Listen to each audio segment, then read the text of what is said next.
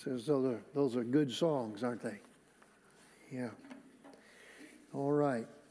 Are you, uh, I hope all of you are following the Bible reading plan. And if you are, you will get through the New Testament this year. And, uh, and so that's a good thing. I don't know if all of you try to read through your Bible uh, once a year try to get through it regularly. I do. I never make it through in a year. Usually it takes me a year and a half to two years to get through it.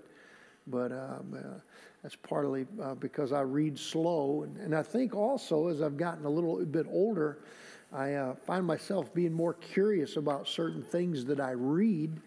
And instead of just uh, reading and glossing over things, I, I'm more curious now when I see little things that I don't understand it, then I find myself looking it up more. So I'm, I'm going slower probably than I ever before. Probably going slower in some other things than I've ever gone before as well. So, uh, but our Bible reading plan, uh, when you look at it, it doesn't allow us to read through the book of Acts entirely. We uh, it kind of jumps around a little bit, and our reading this week is from Galatians chapter six. So one chapter there, and then the, the reading plan takes us over to uh, Act, or uh, yeah, to Act, back to Acts uh, chapter 17 and 18, and then we jump over to 1 Thessalonians 1 and 2. So Galatians 6, Acts 17 and 18, and 1 Thessalonians 1 and 2. So let me give you a little rationale for that. Um, the, the reading plan kind of helps us to follow some chronological order through the book of Acts. So, Acts is providing a history of the church, and we get in starting in Acts chapter 13, where Paul goes out on his first missionary journey. And then, you know, he comes back to his home church at Antioch. He rests, kind of recuperates, revives a little bit. His first missionary journey took him three years. And so then he comes back again to Antioch, his home church, and there he reports, shares, they pray. Then he goes out on his second journey, comes back to Antioch. Then he goes on his third journey, comes back to Antioch. Well, he goes, third journey goes to Jerusalem, and then eventually comes back to Antioch. But uh, so you see the history of, of Paul ministering primarily to Gentiles, preaching the gospel, establishing churches, and he goes back. So what we do is when we're reading through Acts, then the reading takes us over to read some of these other letters, First Thessalonians and, and his letter to the churches of Galatia, to that to the Galatians, plural, multiple churches up in Galatia, that area, and uh, and so uh, we're kind of reading through. So if that does, so if it seems a little odd, why are we jumping around? It's because we're following the kind of the order of how things occurred. So Let's talk about Galatians for a few minutes. Uh, Clay did last Tuesday, and then he shared again Wednesday night talking about Galatians. So let me just reset very quickly. On the first missionary journey, Paul uh, uh, goes up uh, in, in, up into the Galatian region, and he preaches to these Gentile cities uh, Perga, Iconium, Lystra, Derbe, and um, he goes in those areas and comes back and then goes to back to his home church in Antioch. So at the end of the first missionary journey, when he's back resting up in Antioch, he hears information, news about all of these churches up in that Galatian area. And the news that he hears is not good. It's troubling to him because there were um, um, some things happening in this church where in those churches where some uh, false teachers had come in and they were causing some divisions, some problems. And so uh, he writes this letter uh, to be circulated to all of those churches. So he's home resting up, writes this letter, circulating through all those churches, and he expresses some thanks for how they'd been saved and how God was at work in them. But then he addresses this issue that they're deserting the gospel. And this is the news. He was deserting the gospel.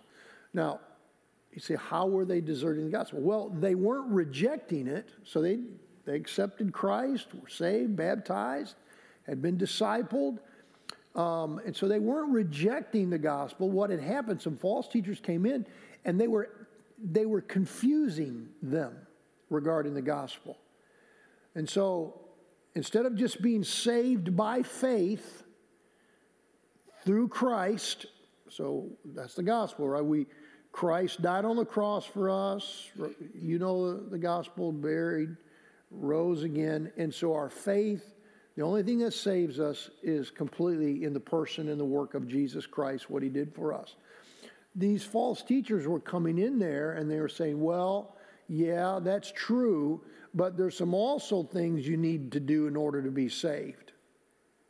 And so they were mixing some other things into the gospel. It's called synchronizing, that they were blending some other things into the gospel. And they were, and it, it was no longer the pure gospel, it was, it was being diluted. And so that's what was going on. If you have your Bible, look at, look at chapter 1 of Galatians, verse 6 through 9. Look what he says. I marvel. Um, Paul says, I'm amazed that you are turning away so soon, so quickly from Christ who called you in the grace of Christ. And here's what he's marveled, here's what he's amazed at. He says, to a different gospel, which is not another, but there are some who are troubling you and are perverting the gospel of Christ. And so that was the problem. Keep reading verse 8. For if we or an angel from heaven preach any other gospel to you than that which we've preached to you, let him be cursed, anathema. And verse 9, as we have said before, so now we say again, if anyone preaches another gospel you to other than the one that you received, let him be accursed. So he's he's reiterating that. So um, he'd left false teachers and started coming into those churches. If you look at verse 7, he says of that chapter, he says, they're troubling you. If you go over to chapter 5, same book, chapter 5, verse 12, he says the same thing these people have come into the church and they're troubling you. And they're uh, uses a similar word. Some translate it trouble. Some will say that they're unsettling you. So that would be like somebody coming into this church and saying, preaching the gospel, but then adding to it. What do you think our response as a church would be? So, in other words, um, they say, uh, yeah, uh, our faith needs to be in Christ, but we as a church need to be telling people they have to do all of these other things as well to be saved, that their salvation is dependent upon that. Um, that would be confusing. Um, and it's a, it would be a distortion of the gospel. Um, an example of that would be churches today, and there are many. Um, who teach what, uh, what I would refer to as sacramental theology, doctrine that's sacramental. So they would teach that um, there are certain sacraments that you have to observe in order to be saved. And so they um, present the gospel, but also these other sacraments. And have you all heard that before, sacramental theology? So Christ is not enough. You also have to do these other things that's a distortion of the gospel. So we as a church would say there's certain other things the Bible commands us to do as Christians. We're to assemble ourselves for corporate worship. Amen. We are to get connected with other believers. We're to study the scriptures. We're to financially to give to the church. We're to serve each other. We're trying to witness and share our faith. So there's lots of other things that we emphasize, but those things don't save us. Those are things, those are expressions of our faith. So there was some, some troubling things going on in these churches. Uh, the motives or these false teachers were trying to win applause and praise from the Jewish authorities uh, because the Jewish authorities, um, you remember, they were reacting strongly to Paul preaching to the Gentiles faith in Christ alone. And the Jewish people who had been converted, they said, Well, yes, but you also need to tell them to, to adhere to the laws of Moses. All these ceremonial laws, and those still. So it wasn't enough that they became Christians, they had to become Jewish Christians. And circumcision and all the other things that Clay talked about last week. So it was a, a distortion. And so Paul is saying, No, you're to reject all of those things. And it was a it was creating some real problems. Look at chapter 5, verse 15. It was confusing to the church.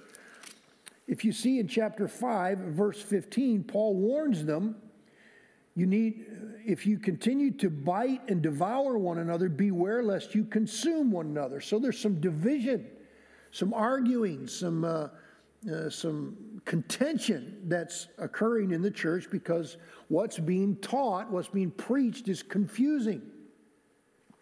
And so um, that's what Paul is writing about. He's trying to get them to be clear.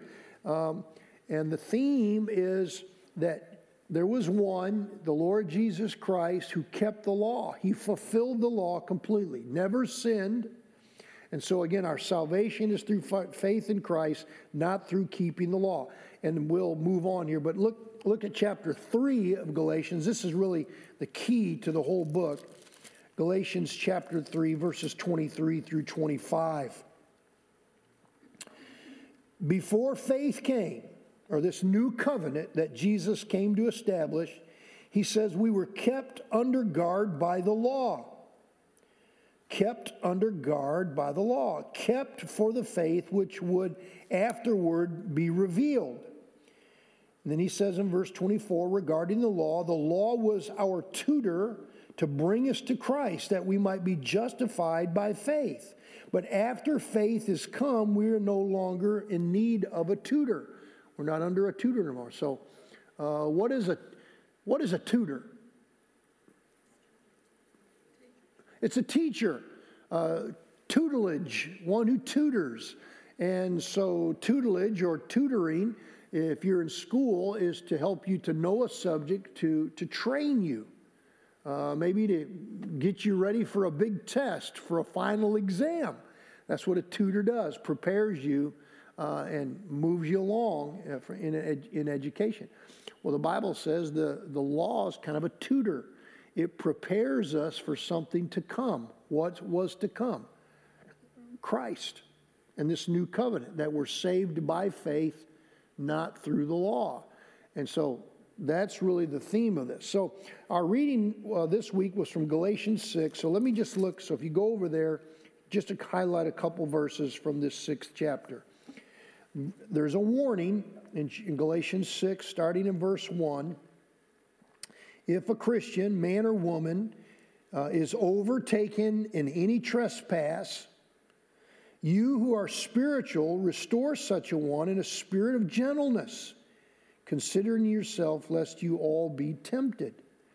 Bear one another's burdens and so fulfill the law of Christ. So he's writing to the church and he's saying, hey, uh, if there's someone in the church, a friend, someone in your small group, someone in your Sunday school class, a brother or sister in Christ in the church, and you see them, you become aware that they're struggling with something. All right, maybe uh, there's, a, there's someone in the church and they go through a test, some real difficult time, and they get very discouraged.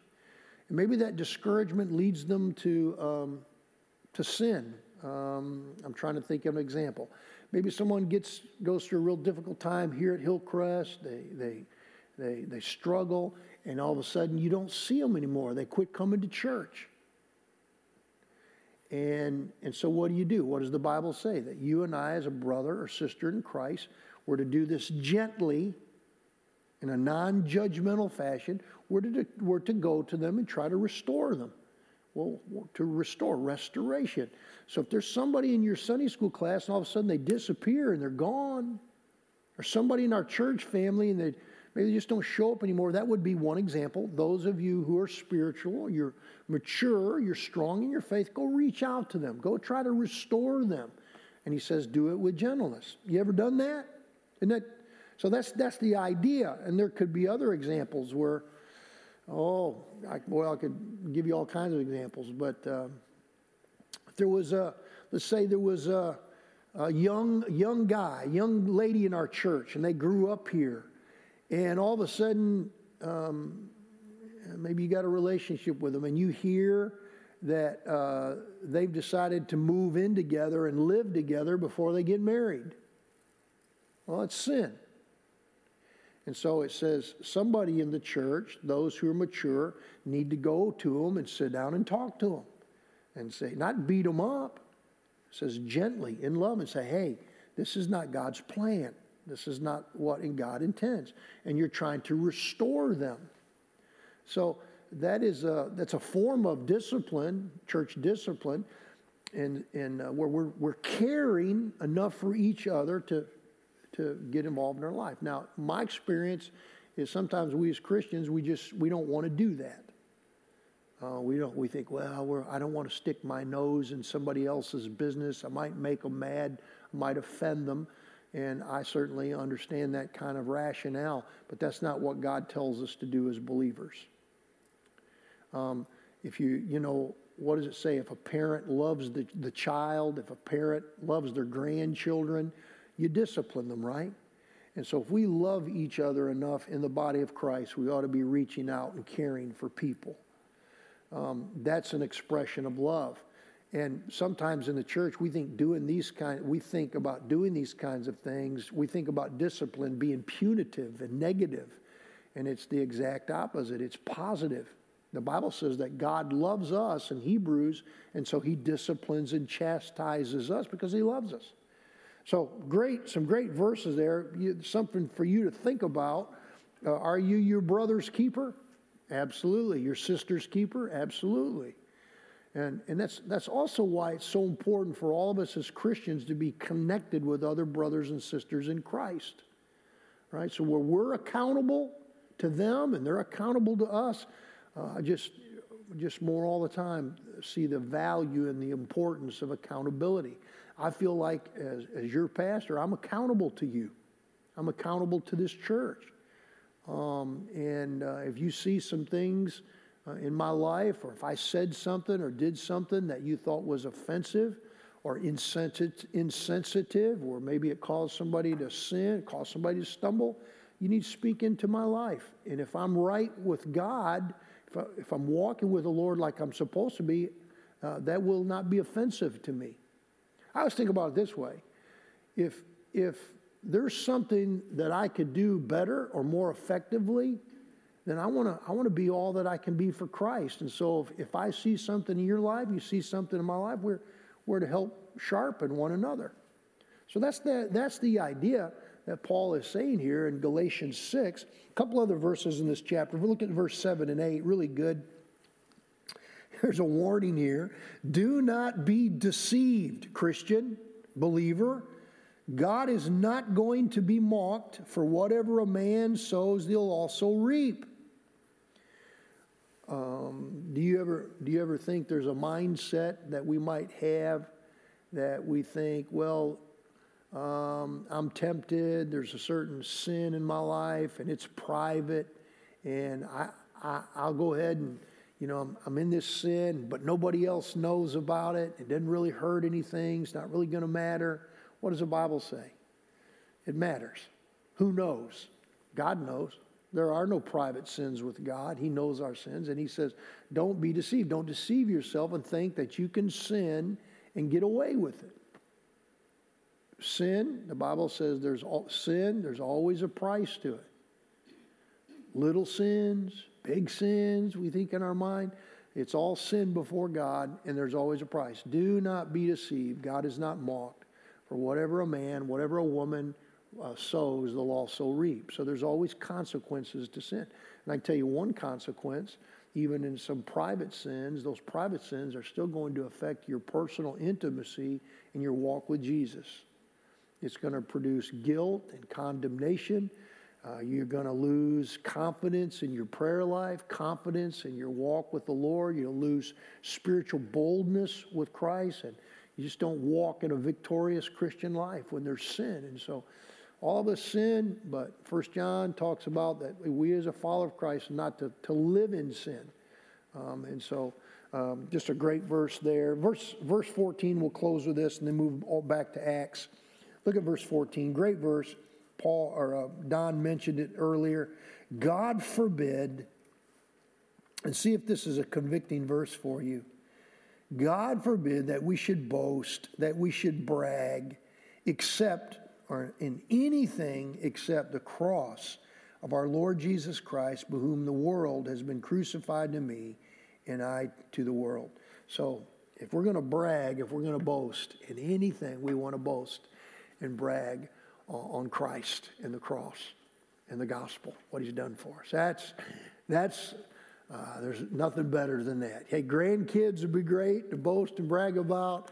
Uh, nothing wrong with that, but, but, but our real boast, our real crown, our real joy is to be in the gospel. And uh, so those are some, some thoughts from Galatians 6. Go with me over to Acts 17 and 18. Um, so we'll go over there, um, Acts 17 and 18. Um, if you have your Bible, if you see, uh, you can look at this. In Acts chapter 15 is where Paul starts his second missionary trip. So, Acts 13, the church is praying, fasting, the Holy Spirit speaks to the church and says, Send out Paul and Barnabas to the work for which I've called them. And so the church prays, send the guys out, they come back, they're resting, and then they're getting ready here to go back on their second uh, campaign, second trip. So we see that in Acts 15. I'm going to get over this little background to Acts 17. Look at Acts 15 with me, and let's read verses 36 through 41. This is laying the groundwork for them to start their second trip. So they're in Antioch, resting up. Um, if you notice, rather before this in Acts 15, verse 35, it says, Paul and Barnabas remained in Antioch, teaching and preaching the word of the Lord with many others. So they're home, resting up, ministering the word even there. Now, verse 36. Then, after some days, Paul said to Barnabas, Hey, are you ready to go? I'm feeling ready. He says, Let us now go back and visit our brethren in every city where we have preached the word of the Lord. And let's go see how they're doing. So they're getting ready second the trip launched their second mission trip, and they said, let's go back and check on the churches. Uh, let's revisit. Let's check on the work. Let's see how things are going on in the church and how we might strengthen them. So um, keep reading. Verse 37. So Barnabas was determined to take with him John called Mark, which was his cousin but Paul insisted that they should not take with them the one who had departed from them in Pamphylia and had not gone with them in, in, the work. So you remember on the first trip, they take John Mark with them, and John Mark gets tired a few months in and he quits. And Paul is angry, doesn't want anything to do. He's a quitter, he's thrown in the towel. So when they get ready to go on the second trip, Barnabas is saying, Hey, let's give him another chance. Let's take John Mark back with us. And Paul says, No way. I'm not, he's not going with us. You can't depend on him. He'll, he'll hold, leave you holding the bag. And so verse 39 says, Then the contention became so sharp between Paul and Barnabas that they separated. They parted from one another. And Barnabas took Mark and sailed to Cyprus. And Paul chose, chose Titus or Silas and departed uh, being commended uh, by the brethren to the grace of God, and they went through Syria and Cilicia, strengthening the churches. So um, instead of Antioch sending out one team, they send out two teams. And so here in verse, that verse there, 41, is where Paul sets out on his second trip. Now, um, so they go back, revisit some of the churches, and then they on this second trip, they go into some new areas. They go up into Asia Minor, and then the, God opens the door for them to go over into Macedonia.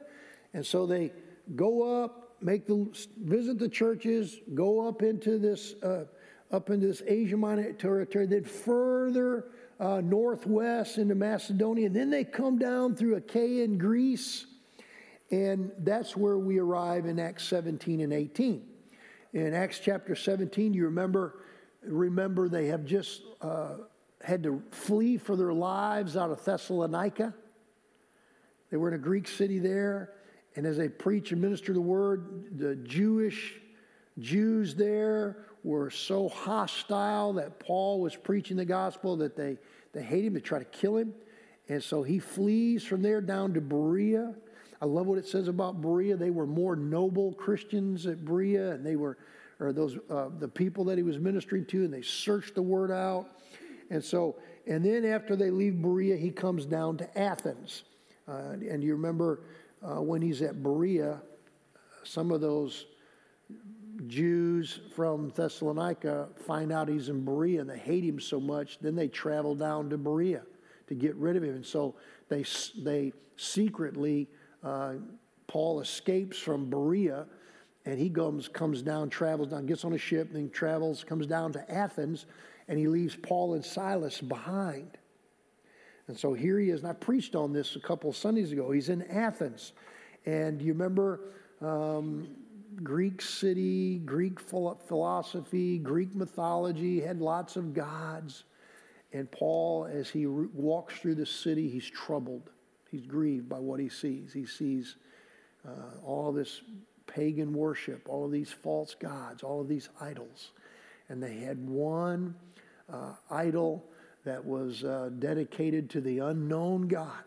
So they were wanting to make sure that they weren't leaving any gods out. So just to cover their bases. And Paul connects with them. He says, hey, uh, you know, begins to preach gospel. They hear about it. And so these Epicurean and Stoic philosophers say, hey, we want to hear more about this, this, new, this new message that you are uh, sharing among us. And so they invite Paul into the Areopagus, and he stands there and he says, Oh, oh, people, men of Athens, I, I perceive that you're a religious people, and I notice you had an altar uh, to dedicated to the unknown God. And let me, can I tell you about this unknown God? And they say, Yeah, we want to hear you.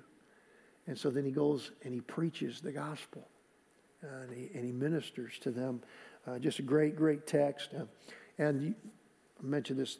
If you look at the end of Acts 17, there's kind of shows the different ways that people respond to, to Jesus and to the gospel.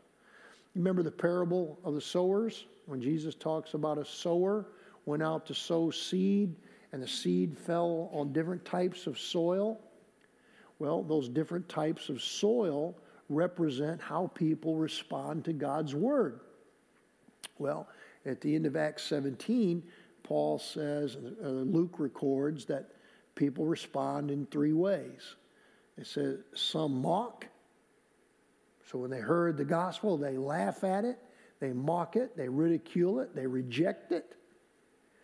And he said, some, when they heard this message, they procrastinated, they delayed. Um, maybe they were convicted by God's Spirit to believe, but they refused to repent of their sins and to trust Christ, and so they put it off. Do you think people do that today? Yeah, they hear the gospel, they believe the gospel, they, they, they know it's of the Lord, but they reject it. They refuse to repent and, and put their faith in Christ. By the way, John chapter 3 tells us why people reject the gospel. It says because they love their lifestyles. They love the darkness, living in sin. And so many people reject Christ because they don't want to give up certain things in their lives, um, which you and I understand to be those who. Uh, have, you, have you ever known people that, that said, maybe you thought about this way maybe years ago before you came to Christ?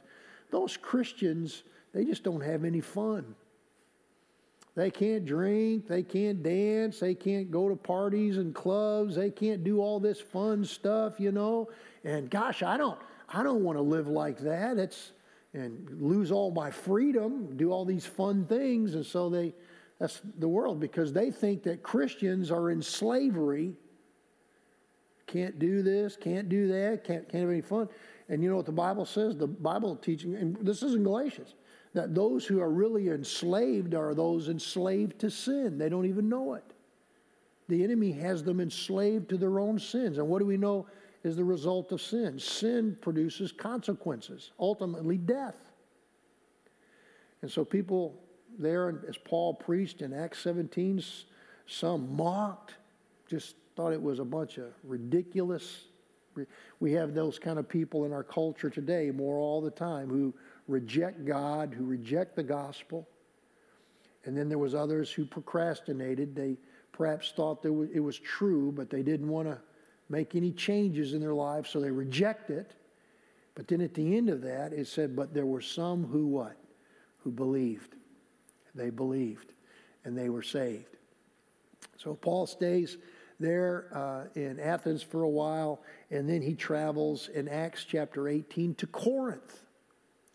He travels to Corinth. He goes, uh, it's another Greek city. He moves, let's see, he moves west to Corinth, and he stays there for a while, and uh, he's waiting for Silas and Timothy to rejoin him.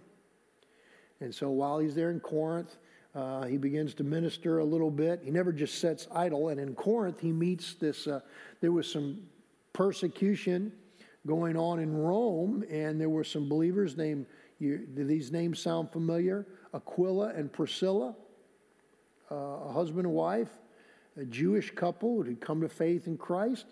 And Claudius, uh, emperor there Rome, there's some persecution breaks out, so they flee and they come to Corinth.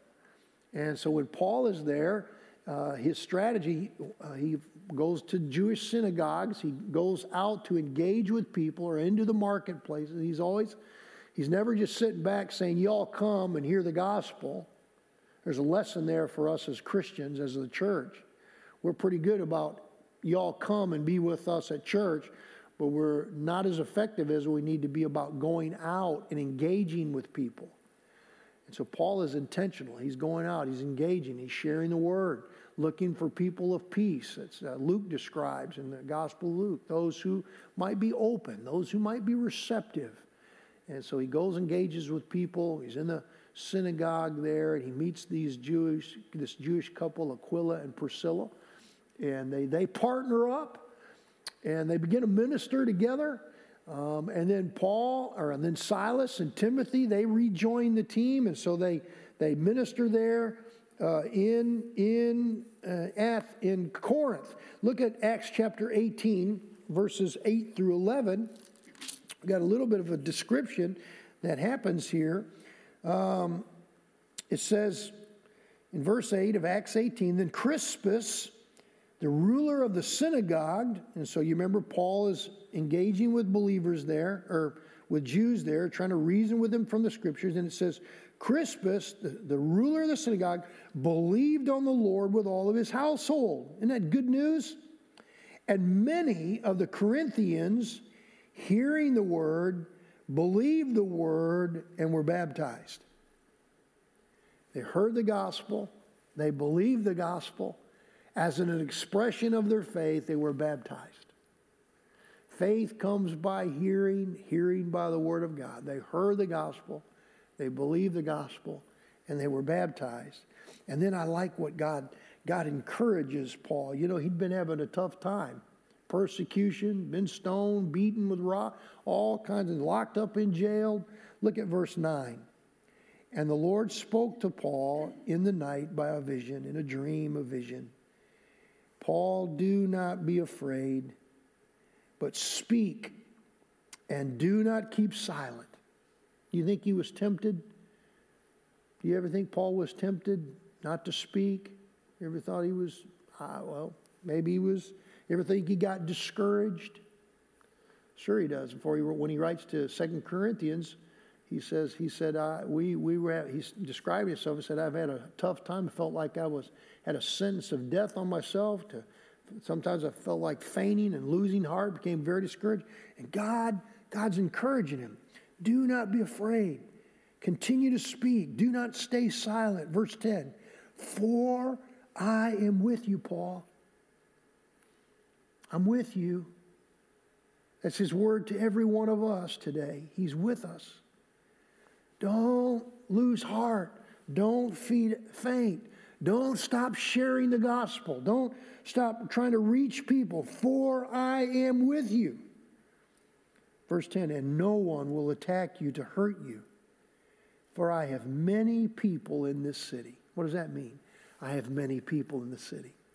God is saying, Paul, there's going to be many more people in this city who come to faith in, in the Lord Jesus Christ. You stay at it. Don't lose heart. Don't quit.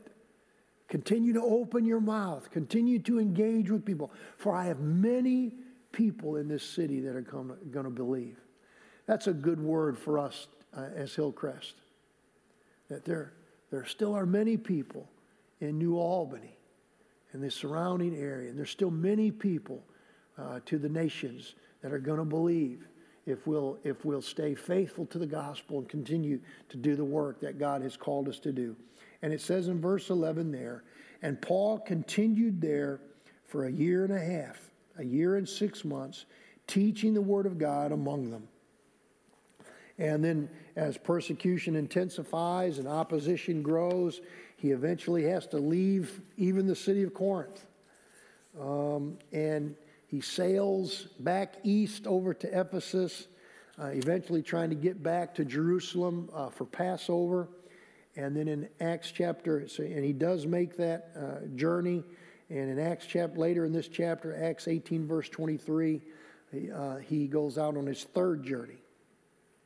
So, uh, so that's Acts 17 and 18. Now, our reading also takes us to 1 Thessalonians, the first two chapters. So let me make a couple quick comments about Thessalonians. Um, you remember here on the second missionary journey, Paul leaves Silas and Timothy behind and goes to Athens. Do you remember that? And then he leaves from Athens and goes to the city of Corinth. We just said that. And at Corinth, who he does he meet? He meets Aquila and Priscilla, and then Silas and Timothy join him. So they all partner up at Corinth. And we've just looked at that. Well, when Timothy and Silas get to Corinth, you remember Paul had to flee Thessalonica.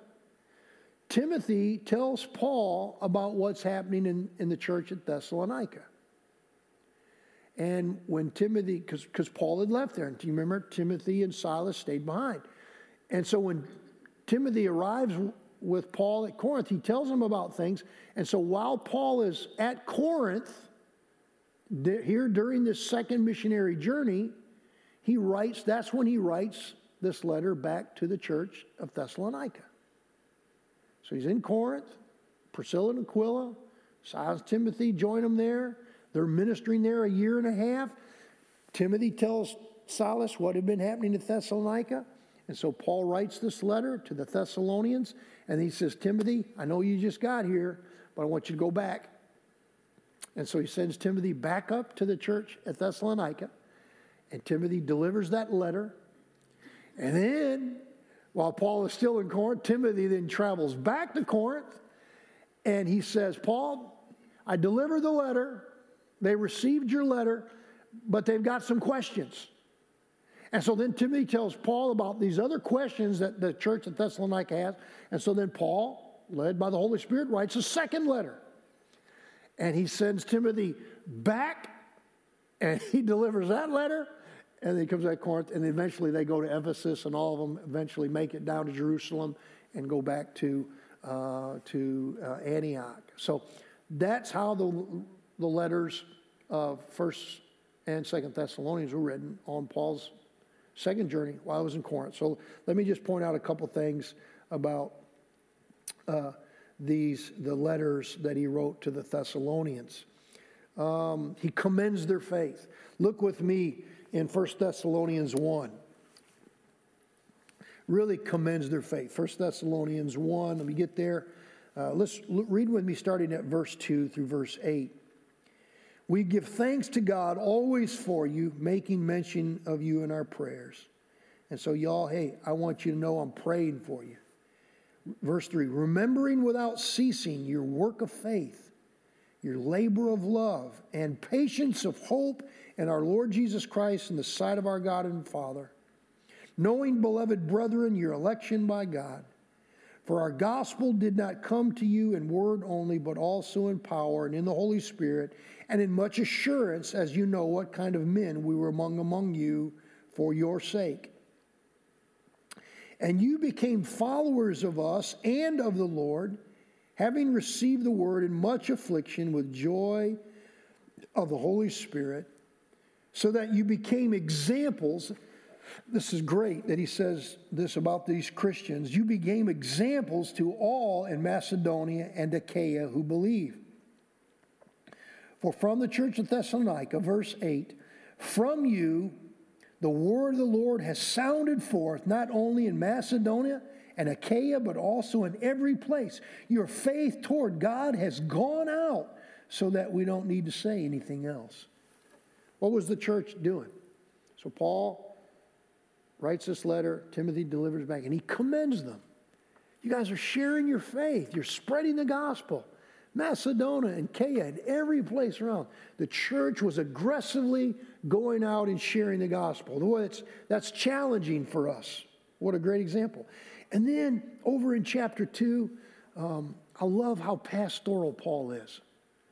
Um, he relates to them as a parent, he relates to them um, as, a, as a nurse, very caring, very pastoral. Look at chapter 2, starting at verse 7. He says, and he says, When we were among you, verse 7 of chapter 2, we were gentle, just as a nursing mother cherishes her own children. Think about a nursing mother. Uh, a nursing mother holding that, that child to her to close to herself, that child nursing. Think about the warmth and the care of a nursing mother. Paul says that's the way we were among you. We, we cherished you. We're close. The way we, way we felt about you.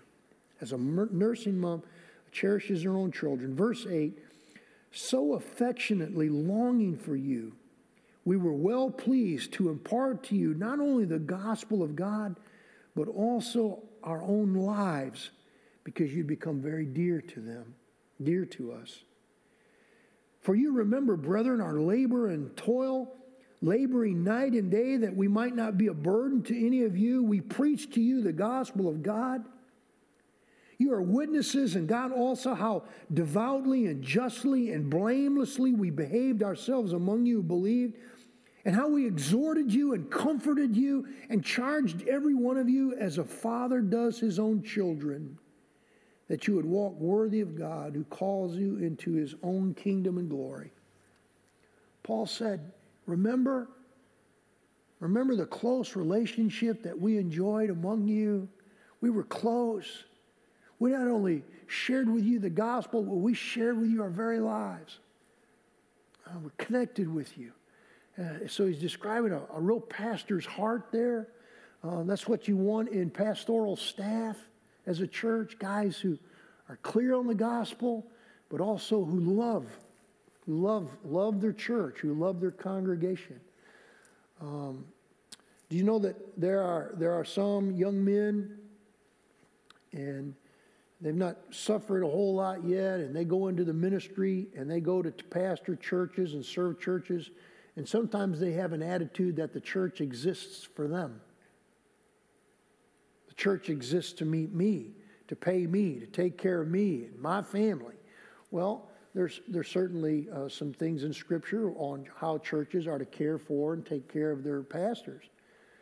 But that's completely backwards. Um, the church doesn't exist for the pastor. The pastor is called and has been prepared by the Lord uh, for the church, to serve the church, uh, to serve, to be a servant, servant leadership and, and to be clear on the gospel, but also to love the flock. Uh, pastors, as they serve the church, have three roles. And you see this in the book of Acts. Pastor has three. One is to be clear on the ministry of the word and prayer. Acts 6, you remember when the apostles said it's not good for us to neglect the ministry of the word and prayer. And so good pastors need to be spending time in the word, in prayer, um, so that they can minister the word to those who are called uh, the preaching and teaching, but also to pray, to be praying for their church, praying for their family. So that's one leg. Second pastoral leg is that of uh, pastoral care and shepherding. Right? So, in the, the image that you see in the New Testament, certainly see here, as Paul writes to, to the Thessalonians, they need to have pastors' hearts. They need to care about people and be willing to serve people as shepherds. And then, third, they, you see this more in the, in the pastoral epistles, but good pastors need to be helmsmen. They need to be uh, those who, who lead. And so that can involve all kinds of things. So um, minister the Word of God and prayer, being a shepherd, and also providing strong leadership in whatever areas where they're called to minister. And so uh, they're just, that's what you see here. And then in chapter 2, let me close uh, and we'll stop here. Verse 19 and 20, and into the second chapter. Notice this for what Paul raises. This is our hope. This is our joy. This is our crown. This is what causes us to rejoice. Is it not even you in the presence of the Lord Jesus Christ at his coming? For you are our glory and our joy. And so he's saying, as a pastor, you don't want to you want to know what brings me joy? It's you, my, my church family, knowing that you're going to be prepared one day to meet the Lord Jesus Christ, that you'll stand before him, you know, with a good standing. And so he's Paul is that's, that's kind of what he's conveying here. He's he's been a good tried to be a good faithful pastor to them, and he's writing to them, and he's saying uh, it's, uh, I'm just thankful. This is what causes me, brings me joy and blesses me, knowing that you're growing in the Lord and that you're one day going to stand uh, in, a, in, a, in a place, in a spiritual posture where you're ready to meet the Lord and stand before Him. And to hear Him say, What? Well done, good and faithful servant. You've been faithful in some of these things, and so now I'm going to set you over even more things. And uh, so that's, that's what we see here. So Galatians 6, Acts 17 and 18 in Athens and Corinth. Paul writes while he's in Corinth these two letters uh, to the Thessalonians. And then at the end of chapter 18, he's back um, Jerusalem for Passover and then go meets with the Jerusalem council. And then, uh, or that's early in 15, but he's, he's ministering back there in Jerusalem, checking on things, sharing. And then he goes back to Antioch and then he's set out for the third journey, which we'll pick up from there. Okay? God bless you. We're done.